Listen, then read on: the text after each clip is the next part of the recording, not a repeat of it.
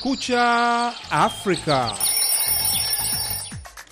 Hujambo mpenzi msikilizaji, popote unapotusikiliza. Hii ni Kumekucha Afrika kutoka idhaa ya Kiswahili ya Sauti ya Amerika, Washington DC. Karibu katika matangazo ya leo Jumatatu, tarehe 4 Machi mwaka wa 2024. Jina langu ni Patrick Nduimana na mimi naitwa BMJ Mridhi. Tunasikika kupitia redio zetu shirika kote Afrika Mashariki na Maziwa Makuu kwa jumla, ikiwemo redio Plus 255 Global Radio Dar es Salaam, Dodoma FM, Radio Semuliki Beni, Radio Progress Bunia DRC, Sayari Radio Eldoret, Lulu FM Malindi Kenya na UBC Radio Uganda, kati ya nyingine. Tunapatikana pia kwenye mtandao VOA Swahili.com. Karibuni.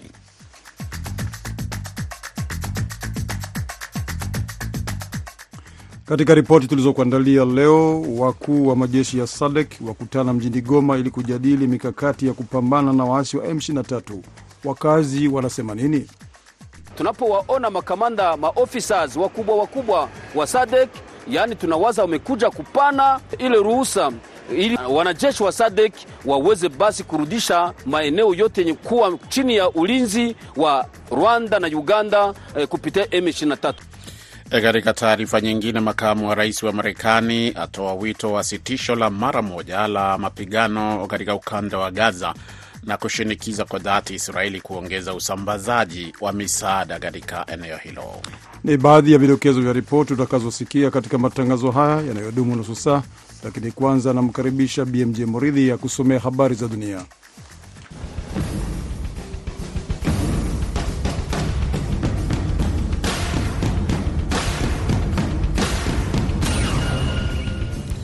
Kutoka chumba chetu cha habari tunaarifiwa kwamba mwendesha mashtaka wa kieneo nchini Burkina Faso amesema Jumapili kwamba takriban watu 170 waliuawa katika mashambulizi dhidi ya vijiji vitatu kaskazini mwa nchi hiyo wiki moja iliyopita, wakati hasia za wanajihadi zikiendelea kushamiri katika taifa hilo linaloongozwa kijeshi.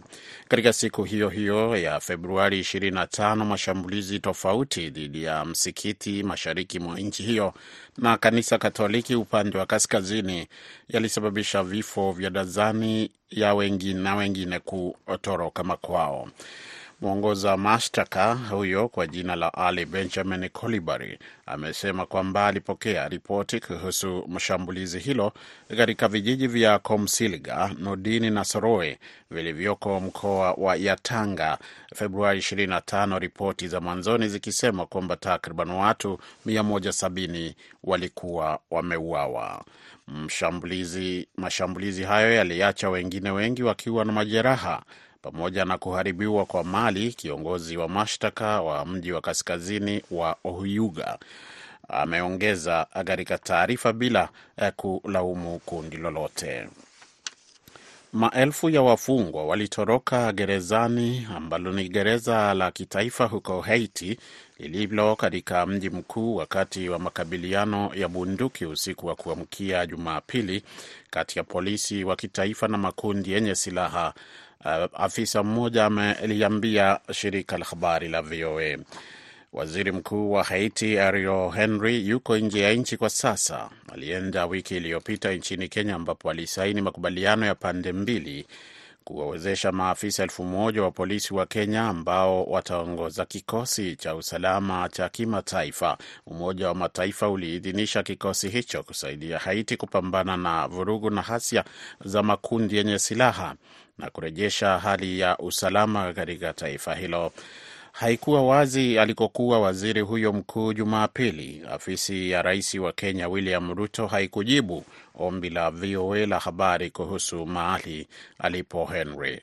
Serikali ya Henry haijatoa taarifa rasmi kuhusu kinachoendelea Haiti, na ubalozi wa Marekani nchini Haiti pia haujatoa maoni yoyote hadharani kuhusu vurugu zilizotokea mwishoni mwa wiki. Waandishi wa habari wa VOA walioenda Jumapili kwenye gereza hilo katikati mwa jiji la uh, Port-au-Prince, mji mkuu wa nchi hiyo, na waliona miili ndani na nje ya jengo hilo. Mhandisi ambaye hakutaka jina lake litajwe kwa sababu hakuwa amepewa ruhusa ya kuzungumza kwa niaba ya maafisa wa usalama alisema alikuwa akifanya kazi na polisi wa kitaifa eh, kutathmini hali hiyo Jumapili.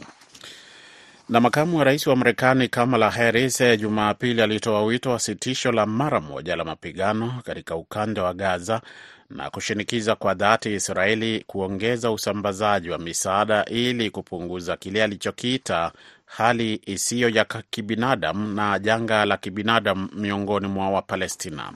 Patrick Ndwimana anaarifu zaidi. Matamshi ya Harris ni miongoni mwa matamshi makali kutolewa na afisa wa ngazi ya juu wa serikali ya Marekani kuitaka Israeli kupunguza makali ya vita vya Gaza. Makamu huyo rais ambaye alikuwa akizungumza kwenye hafla huko Selma, jimbo la Alabama, kuadhimisha kumbukumbu ya mauaji mabaya au Bloody Sunday, ambapo wanajeshi wa jimbo hilo waliwapiga watu waliokuwa wakiandamana kwa amani, alihimiza Hamas kukubali makubaliano ya kuachia huru mateka ambayo yatakuwa mwanzo wa sitisho la mapigano kwa kipindi cha wiki sita na kuruhusu usambazaji wa misaada kwa wingi. Watu wa Gaza wanakabiliwa na njaa, hali ni ya kinyama na ubinadamu wetu wa pamoja unatulazimisha kuchukua hatua, Harris alisema. Serikali ya Israel lazima ifanye juhudi zaidi kwa kuongeza vya kutosha usambazaji wa misaada kwa wingi. Hakuna visingizio hapa. Israel ilisusia mazungumzo ya kusitisha mapigano huko Gaza mjini Cairo jana Jumapili baada ya Hamas kutupilia mbali ombi la Israel la kuwachilia mateka wote ambao bado wako hai, kulingana na gazeti moja la Israel.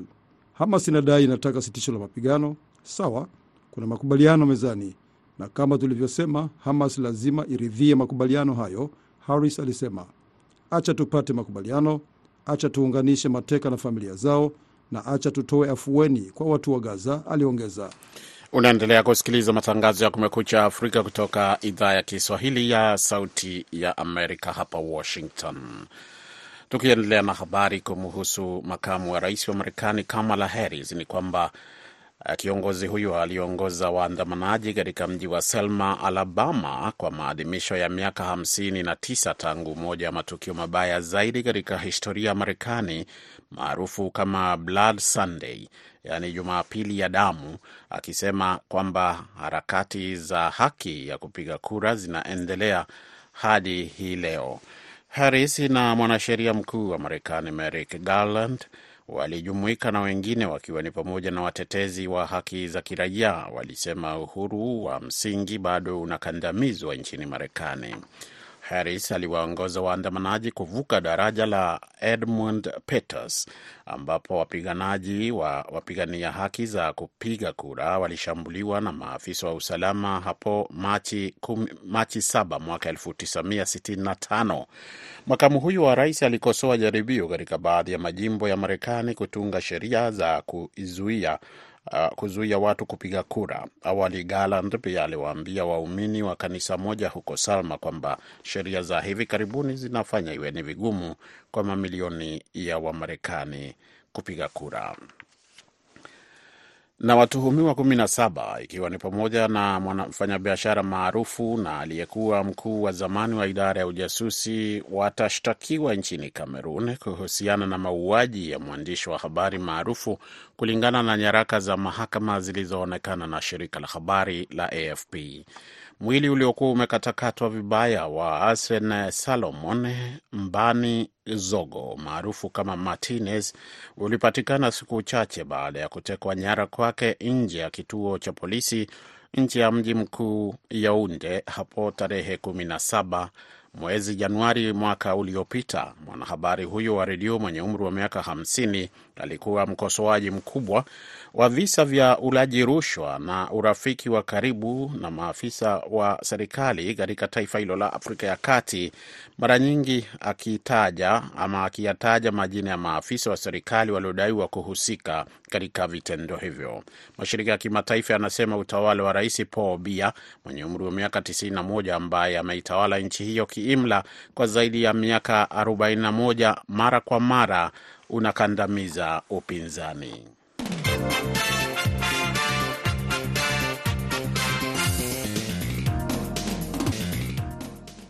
Ni matangazo ya Kumekucha Afrika moja kwa moja kutoka studio za Sauti ya Amerika, Washington DC. Habari kuu leo inatupeleka huko DRC ambapo wakuu wa majeshi ya SADC walikutana kwa siku tatu mjini Goma na kuamua kuongeza nguvu zaidi kupambana na waasi wa M23 mashariki mwa Congo.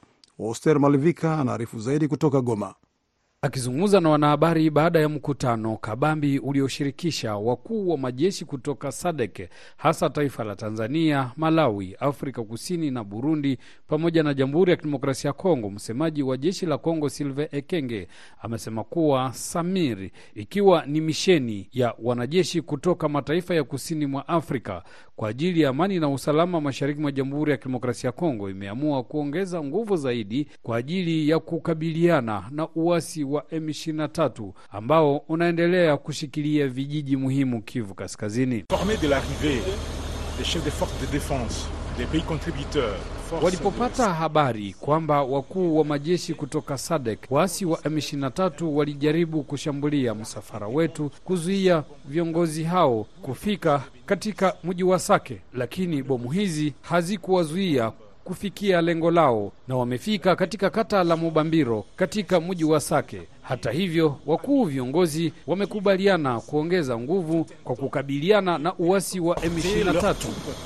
et de peaufiner des strategies pour les renforcer. Nilizungumza naye Lora Mugiraneza, mchambuzi wa masuala ya kiusalama hapa Kivu Kaskazini. tunapowaona makamanda maofisa wakubwa wakubwa wa SADC yaani tunawaza wamekuja kupana go, yaani wamekuja kupana e, ile ruhusa ili wa, wanajeshi wa SADC waweze basi kurudisha maeneo yote yenye kukabidhi yenye kuwa chini ya ulinzi wa Rwanda na Uganda eh, kupitia M23. Mapigano kati ya M23 na jeshi la serikali imekuwa ikileta wasiwasi kubwa kwa wakimbizi katika kambi zinazozunguka mji wa Sake na Goma. watoto wanashituka kwa ajili ya mabombe, chakula hakuna. Antuka watoto nao na wakubwa nao wanahangaika sana kwa ajili ya watoto. Kwa sababu ya hiyo, tunahitaji leta itusaidie sana kwa ajili ya, mam, ya mambo kama haya. Wengine walikimbilia huko Goma na wengine walibakia hapa. hali inayopelekea vijana wengi kujiunga na kundi la wazalendo Kivu Kaskazini. Ngoa Luanda Boere ni mmoja wa makamanda wa wazalendo kutoka APSLS yake Jevier Karahire. Lengo zote letu ni kupiga kabisa huyo adui na kumrudisha ambako alitoka, sababu eh, sisi tunataka eh, familia zetu zirudi ambako walikuwa wanakaa wakila chakula ambayo wame, eh, wamepanda ndani ya shamba zao, alafu adui amekuja akiwaondoa huko. Ndiyo maana sisi tunapasha kumpiga na kumrudisha ambako ametoka na wa, watu ambao wanamsapoti. Huku M23 ikiendelea kushikilia sehemu kubwa ya Masisi, Ruchuru, sehemu ya Nyiragongo ambako wakimbizi waendelea kupitia hali ngumu ya kimaisha, wakiomba serikali kuwarudisha nyumbani kwao. Hoser Malivika, Kumekucha Afrika, Goma.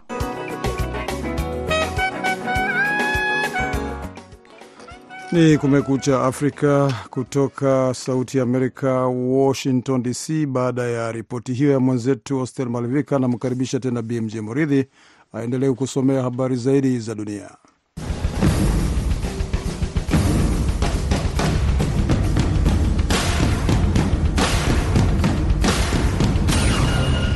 Wahafidhina nchini Iran wamepata idadi kubwa ya viti katika uchaguzi wa chombo muhimu cha kidini na bunge la kitaifa, vyombo vya habari vya ndani viliripoti Jumapili, huku wakikadiria idadi ya watu walioshiriki kuwa ndogo mno. Kura bado zimekuwa zinahesabiwa siku mbili baada ya uchaguzi wa Ijumaa kwa ajili ya wabunge na kwa ajili ya baraza la wataalam ambalo huchagua kiongozi mkuu wa jamhuri hiyo ya Kiislamu. Viongozi wa bunge hapa Marekani Jumapili walitangaza mkusanyiko wa miswada sita ambayo inaweka viwango vya matumizi kwa mwaka mzima kwa baadhi ya idara za serikali kuu, hatua ambayo ni yenye tija katika mchakato wa ufadhili uliokuwa umekwama kwa muda mrefu uliokumbwa na mgawanyiko mkali wa kisiasa kati ya vyama viwili pamoja na ugomvi ndani ya Warepublikani wa baraza la wawakilishi. Hatua hiyo inalenga kukidhi kanuni ya baraza la wawakilishi na kutoa angalau saa sabini na mbili kwa wabunge kusoma mswada kabla ya kupiga kura, na ni ishara nzuri kwamba wabunge watapunguza uwezekano wa kufungwa sehemu ya serikali.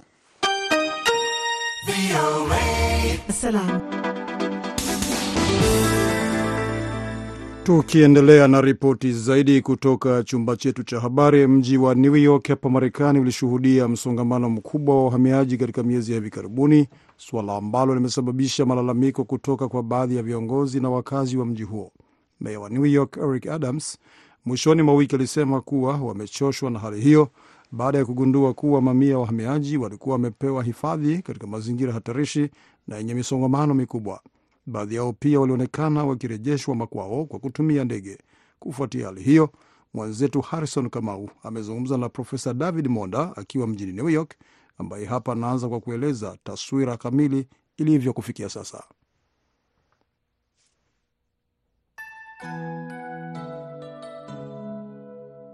Kwa muda wa mwaka mmoja hivi zaidi ya wahamiaji laki mbili wamekuja kwa mji, na imekuwa ni gharama kubwa kuwatafutia makao, gharama kubwa kuwapatia lisho, na pia shule na hospitali pia zimekumbwa na janga hili. Kwa hivyo wakaaji wengi wa New York wameghadhabishwa, wamekasirishwa na hali hii hususan ukitafakari na kujua pia eh, kuna wenyeji wa mji huu ambao hawana makao ambao pia eh, wana changamoto zao na ni Wamarekani raia wa hapa ambao pia wana shida zao. Profesa, tumemwona Meya Eric Adams akiwa amekasirika na kusema kwamba baada ya ufichuzi wa wakimbizi au wahamiaji waliokuwa wamefichwa au wamehifadhiwa kwenye makazi ambao kulikuwa na misongamano, akisema kwamba amechoka na kwamba sasa hawatavumilia tena kuwa na wahamiaji ambao wanaketi tu na hawafanyi chochote. Na pia tumeona baadhi wakirejeshwa makwao ah, kwa njia ya ndege kutoka kule New York. Hilo nalo utasema vipi? Ni kero, lakini ni, ni mbarika kwa sababu mbili. Ya kwanza ni kwamba eh, mji wa New York unajiita mji wa, wa kuwalinda wahamiaji, yani sanctuary city. Kwa hivyo sheria za mji mhamiaji yeyote akija New York lazima atafutiwe makao. La pili pia ni kikatiba, huwezi tu kumshika mhamiaji na kumfurusha bila kumpitisha kwa miundombinu za kisheria, ashtakiwe, ahukumiwe, uh, aende jela kama amekosea, alafu arudishwe kwao. Kwa hivyo kuna changamoto hizo, na Eric Adams kwa wakati huu yuko pahala pagumu kwa sababu uh, gharama, mji hauwezi kuendelea kugharamia hao wahamiaji, na pia kisheria hawezi kuwapatia hao wahamiaji vibali vya kufanya kazi. Profesa, mwisho kabisa, sijui utazungumzia vipi kuhusu hali ya usalama mjini New York. Tumeshuhudia kisa kimoja ambapo kijana mmoja aliyekuwa na chini ya umri wa miaka kumi na minane alifiatulia watu risasi katika eneo ambalo lilikuwa na watu wengi tu. Swala la usalama utalisemaje ifikapo ni kuhusiana na uhamiaji? Kuna wahamiaji ambao wanafanya makosa, lakini inaangaziwa ni kama wahamiaji ndio wanaleta eh, hali ya kukosa kwa usalama, lakini takwimu rasmi zinaonyesha wahamiaji hawafanyi makosa haya kwa kiwango kikubwa kuliko raia au wenyeji.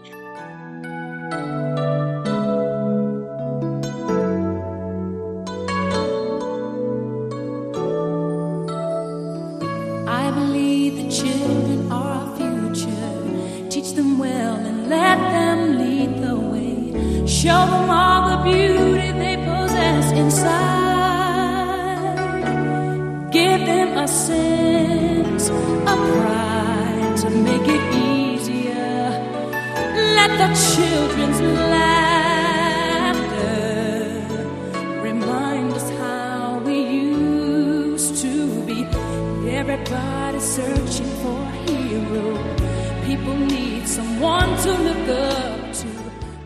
Sauti hii ni hayati Whitney Houston, Houston na wimbo wake safi kabisa Greatest Love. Tunaendelea na ripoti zaidi kutoka chumba chetu cha habari. Nam ni kwamba Namibia ilitoa wito wa kususia baadhi ya bidhaa za kampuni za Israeli katika kesi iliyokuwa inasikilizwa katika mahakama ya kimataifa ya haki mjini The Hague juu ya athari za kisheria na sera na desturi za Israeli katika maeneo ya Wapalestina. Vitalio Angula anaripoti kutoka mjini Windhoek na Patrick Ndwimana mwenyewe anaisoma ripoti hiyo. Madini ya alimasi ni chanzo kikuu cha mapato kwa Namibia na kuchangia kwa takriban asilimia kumi kwenye pato la taifa. Takwimu za biashara za mwaka 2022 zinaonyesha kuwa Namibia inauza bidhaa za thamani ya dola milioni 59 kwa Israel kila mwaka, bidhaa nyingi zikiwa alimasi na kuagiza bidhaa za dola milioni 3.8 kutoka Israel, hasa vifaa vya kung'arisha alimasi. Kususia bidhaa na kampuni za Israel kwenye ngazi ya kimataifa, hata hivyo, kunaweza kuathiri sekta ya alimasi ya Namibia na uchumi wake. Mfanyabiashara wa Namibia anayehusika katika biashara ya alimasi, ambaye hakutaka jina lake litajwe, amehoji ufanisi wa hatua kama hiyo. First we have to prove that the private person Kwanza unapaswa kuthibitisha kwamba mtu binafsi ana aina fulani ya uhusiano na Israeli. Kwa njia gani unaweza kufanya hivyo? Hata sijui. Na hata uhusiano huu ukiwepo, basi unapaswa kuuliza tena kwamba biashara hiyo inaunga mkono moja kwa moja au kwa njia yoyote itaathiri uungaji mkono kwa jeshi la Israeli au utawala kwa kile wanachofanya sasa. Namaanisha, wapi unaanzia kwa kugundua uhusiano wa aina hiyo? where do you even start to find that type of co- connection? Baadhi ya wachambuzi wameelezea pia wasiwasi wao juu ya athari za vikwazo vya kimataifa dhidi ya Israel kwa mataifa ya Afrika. Benji Shulman ni mkurugenzi wa sera za umma kwenye shirikisho la kizayuni huko Afrika Kusini, shirikisho la mashirika yanayoiunga mkono Israel. Anasema mataifa ya Afrika yananufaika zaidi kutokana na biashara na Israel. Anasema baadhi ya faida hizo zinaweza kupunguzwa na vikwazo. Namibia was to follow this path. Ikiwa Namibia itafuata mkondo huo, itawaathiri tu wa Afrika ambao wanafaidika kutokana na uvumbuzi wa Israeli katika sekta ya maji, huduma za afya, kilimo na teknolojia. Namibia ni kati ya nchi 52 ambazo zinaitaka mahakama hiyo ya kimataifa kutoa msimamo wake juu ya athari za kisheria za sera na desturi za Israel katika maeneo ya Palestina ikiwemo Jerusalem Mashariki.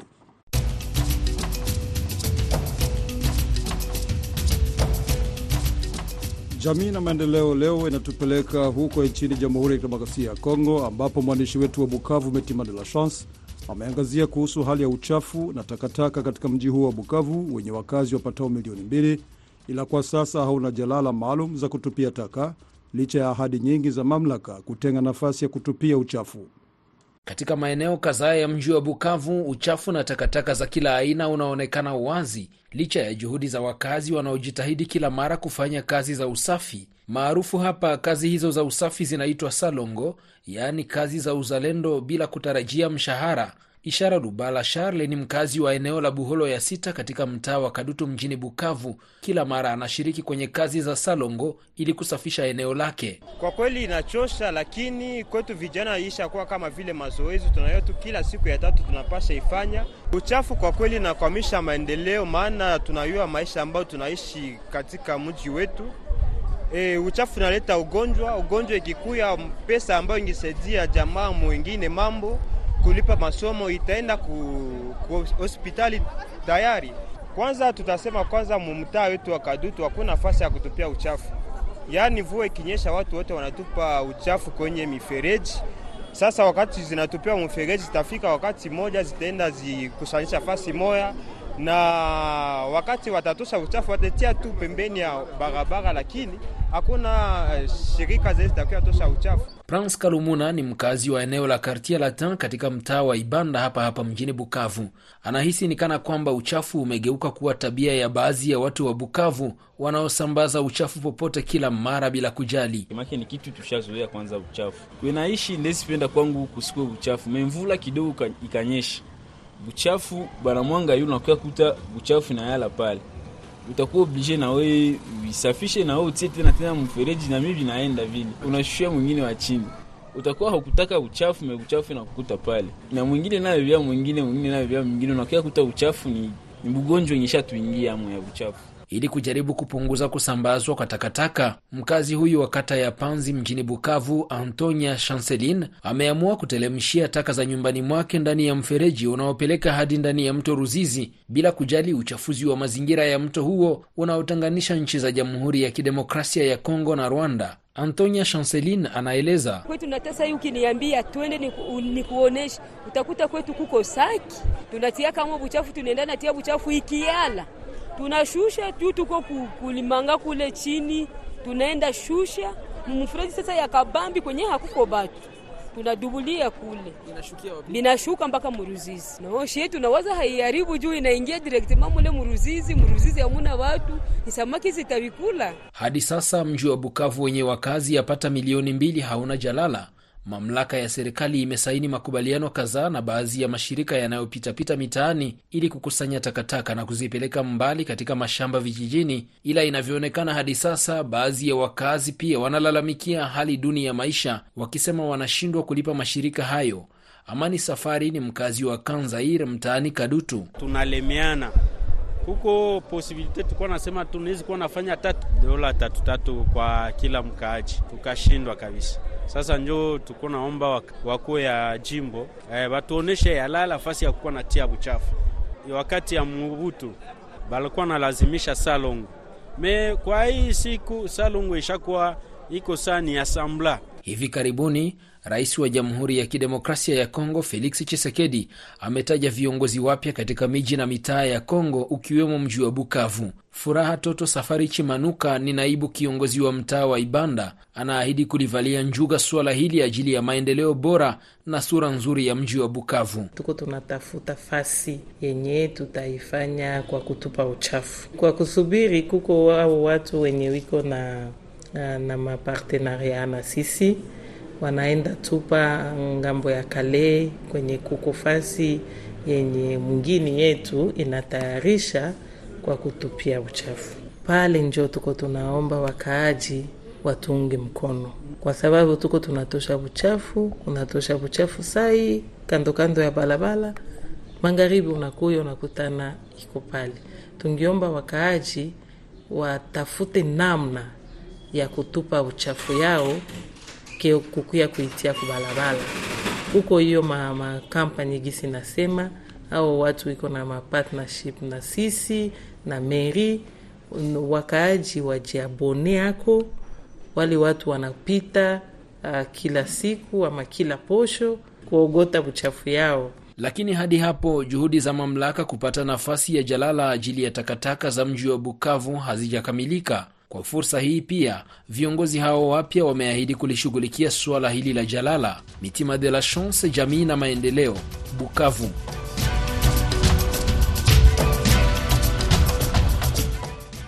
Ufuatao sasa ni muktasari wa habari. Mwendesha mashtaka wa kieneo nchini Burkina Faso amesema Jumapili kwamba takriban watu 170 waliuawa kwenye shambulizi katika vijiji vitatu kaskazini mwa nchi hiyo wiki moja iliyopita, wakati hasia za wanajihadi zikiendelea kushamiri kwenye taifa hilo linaloongozwa kijeshi. Maelfu ya wafungwa maelfu ya wafungwa walitoroka gereza la taifa la Haiti lililopo katika mji mkuu wakati wa makabiliano ya bunduki usiku wa kuamkia Jumapili e, kati ya polisi wa kitaifa na makundi yenye silaha, afisa mmoja ameiambia VOA. Makamu wa rais wa Marekani Kamala Harris ametoa wito wa sitisho la mara moja la mapigano katika ukanda wa Gaza na kushinikiza kwa dhati Israeli kuongeza usambazaji wa misaada ili kupunguza kile alichokiita hali isiyo ya kibinadamu na janga la kibinadamu miongoni mwa Wapalestina. Wakati huo huo, makamu huyo huyo wa rais Kamala Harris aliongoza waandamanaji katika mji wa Selma, Alabama, hapa Marekani kwa maadhimisho ya miaka 59 tangu moja ya matukio mabaya zaidi katika historia ya nchi hii maarufu kama Blood Sunday, yaani Jumapili ya damu, akisema harakati za haki ya kupiga kura zimeendelea hadi wa leo. Matangazo Mat- Matangazo ya alfajiri kutoka idhaa ya Kiswahili ya Sauti ya Amerika yanakamilisha muda wake kwa leo. Kwa niaba ya wote walioshiriki kufanikisha matangazo haya, mwelekezi wetu Dadi Balawe, naitwa Patrick Nduimana. Hewani nimeshirikiana BMJ, BMJ Moridhi. Kwa pamoja tuna wageni tukiwatakia asubuhi njema.